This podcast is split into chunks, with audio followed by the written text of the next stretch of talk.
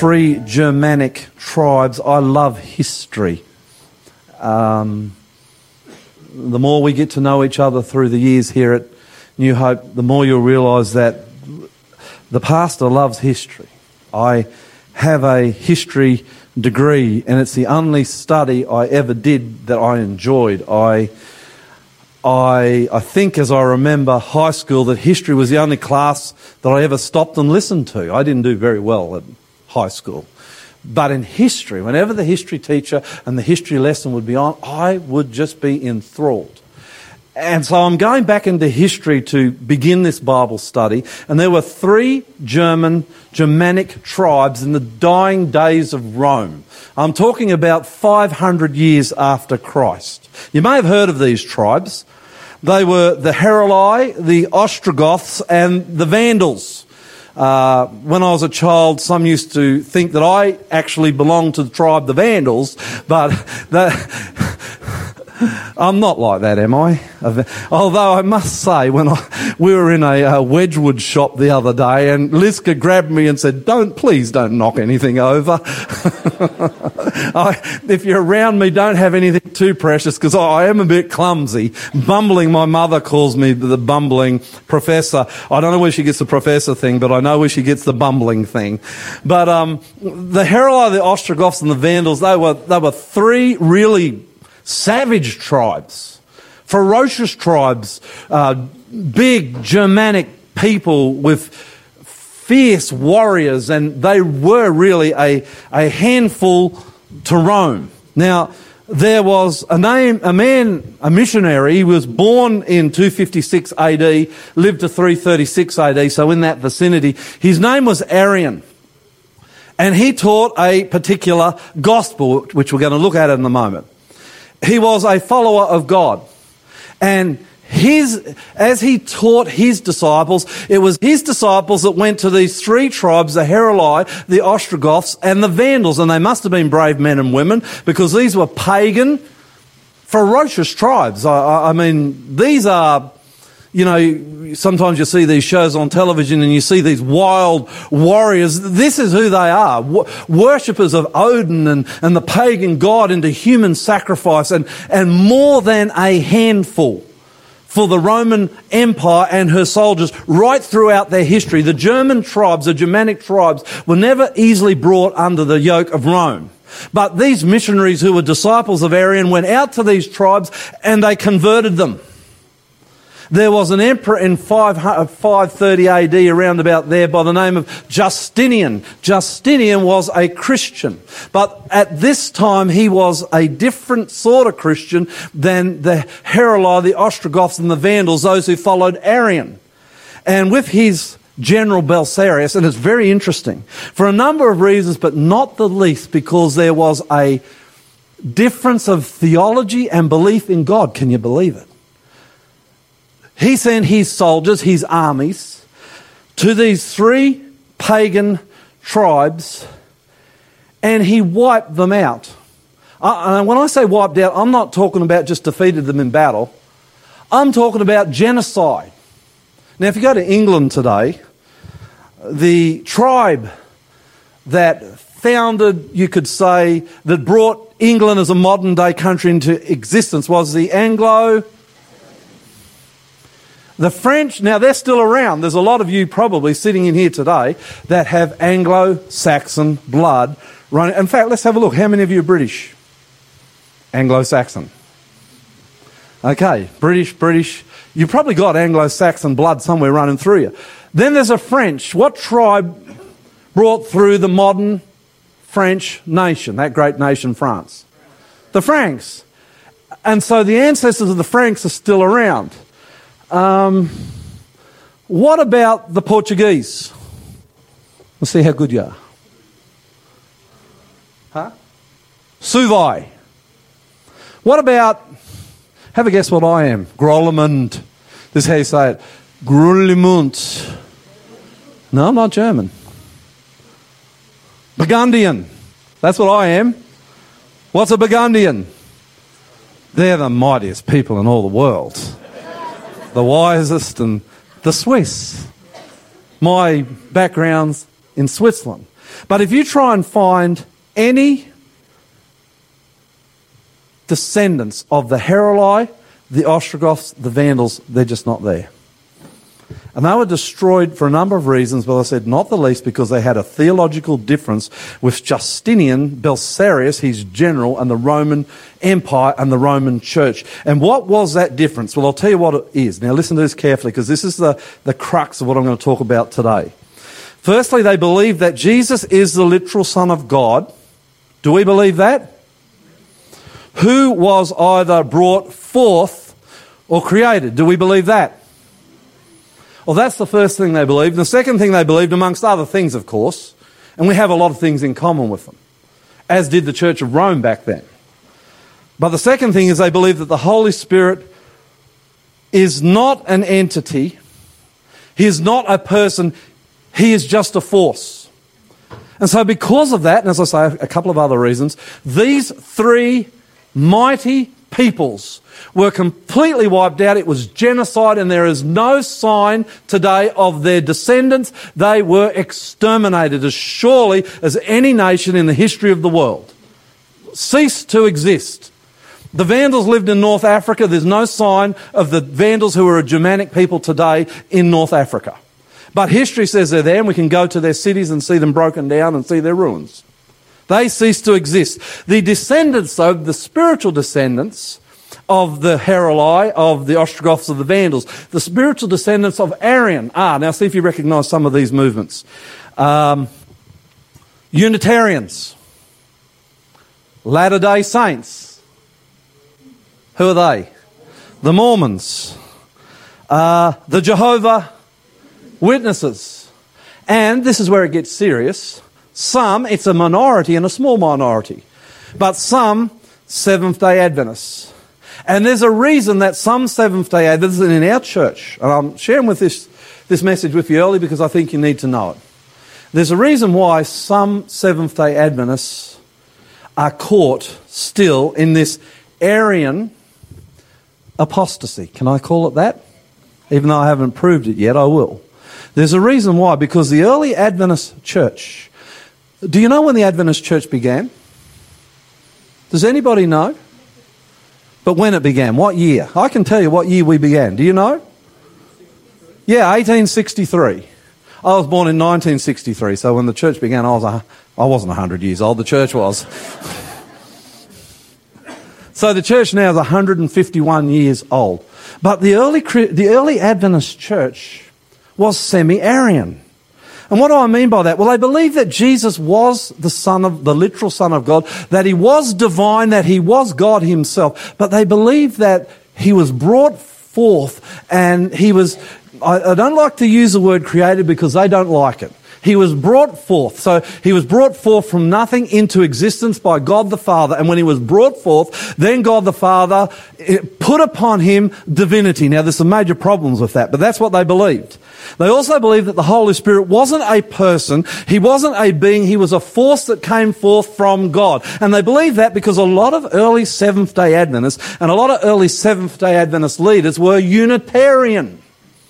The Unitarian religion to this day, the Unitarian denomination movement is a, a, a anti-Trinitarian movement. It believes that Jesus is the Son of God, but was brought forth, and they don't believe in a real Holy Spirit. And this is what our church, most of the leaders in our church were. And if you, we've got to be honest. And sometimes I think it hurts us when we're not, when we try to hide this. But the fact and the reality is that in early Adventism, I'm talking 1863 onwards to about 1910, in 1863, 73, 83, most of early Adventists were anti Trinitarian.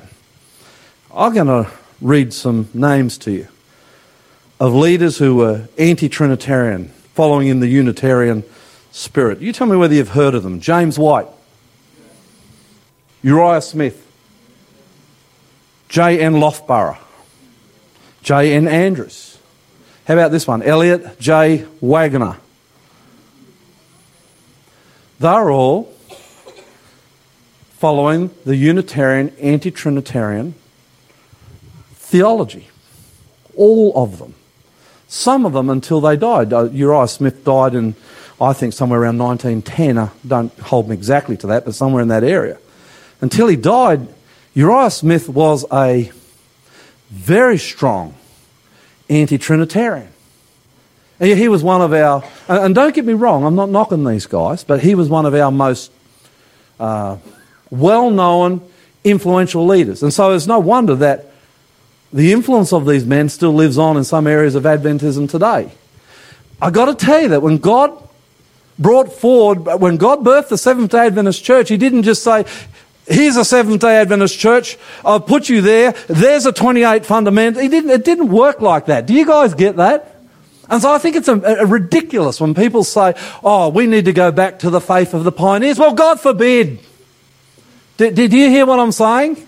We don't want to go back to the faith of the pioneers because God led the pioneers. And God led the pioneers into truth. And so you've got the pioneers who started Adventism, who started off with being Sunday keeping, pork, shellfish eating, hell or heaven after death believing, Christians, God turned this group of motley men through the power of the Holy Spirit into what we have today. And He did it by step by step, taking them to the Bible. And over years, not weeks, over years, over decades, He's still doing it to us today, revealing the truth. And there should be an amen in the church to that. We are a church that believes in progressive truth. And if we've got something wrong in the past, we don't try to hide it. We look at the scripture, we're convicted, and we change. Hallelujah.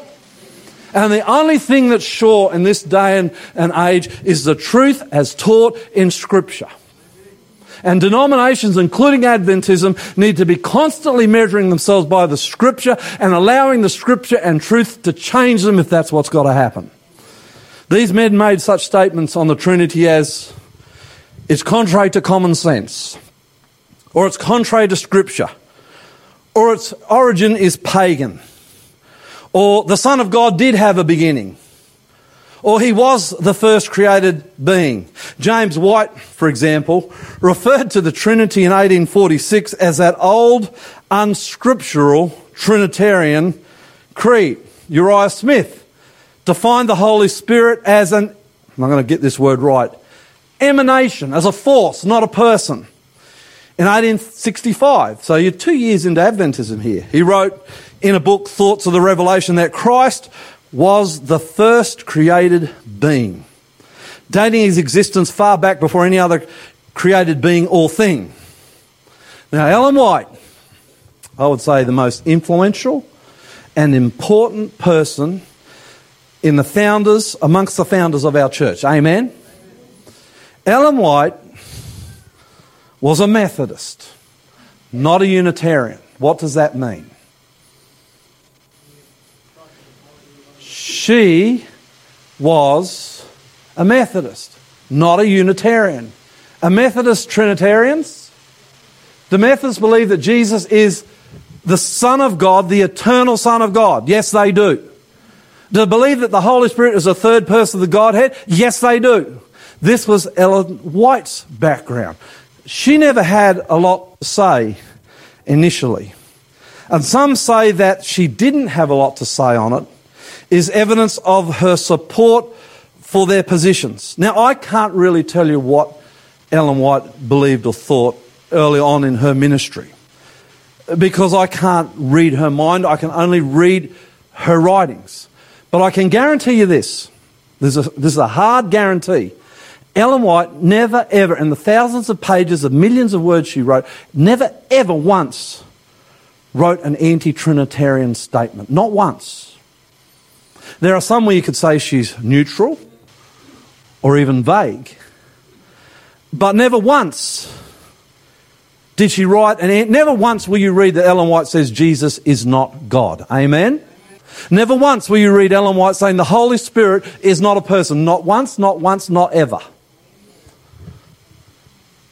In 1890, though, towards the end, well, 25 years before she died, she starts to write some telling statements. And I'm, I'm sharing this with you because I think you need to know as Adventists what she said. Listen to this, and I'm going to put it up on the screen. There are three living persons of the heavenly trio. You get what she's saying here? In the name of these three great powers, the Father, so three living persons, three great powers, the Father, the Son, and the Holy Spirit, those who receive Christ by living faith are baptized, and their powers will cooperate with the obedient subjects of heaven in their efforts to live the new life in Christ. That's a Trinitarian statement, amen?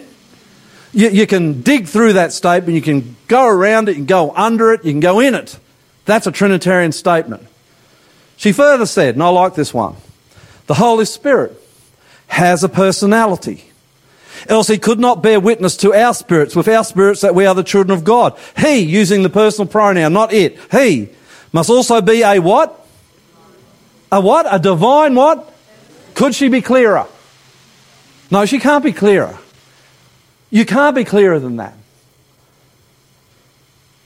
He must also be a divine person, else he could not search out the secrets which lie hidden in the mind of God. Now, you Seventh day Adventists out there, maybe some of you are here in the congregation today. I know some of you are going to be watching this live streaming. Argue your anti Trinitarian statements. That's fair enough. Hallelujah, amen. Amen. Everyone has a right to believe as they want, as they feel convicted. But don't, please don't. And I plead this do not try and make out Ellen White was anti Trinitarian. Because that's not honest, it's not faithful to her work. In fact, it's a lie. And if anyone ever tries to tell you that she was, they're deceiving you because she was not. And I've given you, well, let me give you one more statement about Christ. Because the anti Trinitarian will say Christ had a beginning somewhere back in the eons of eternity. Look what she says. In Christ, this is Desire of Ages, her most famous, beautiful book. And by the way, you want to be drawn close to Christ outside Scripture, read Desire of Ages. Amen? It's a fabulous book. In Christ is life. It is original. It is unborrowed and it is underived. In other words, He is eternal and the life belongs to Him.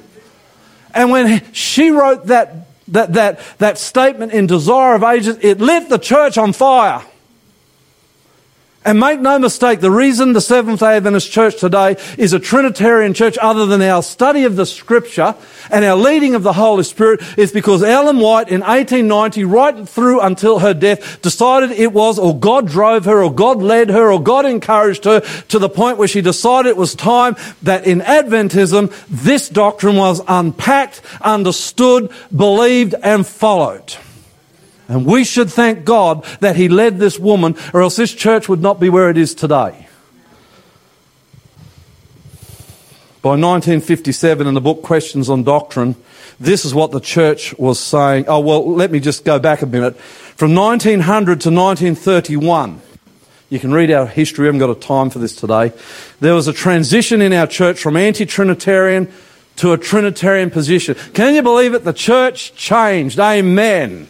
Aren't you glad you're in part of a church that when it sees the truth follows it no matter what the cost? It's a wonderful thing. It, it warms my heart.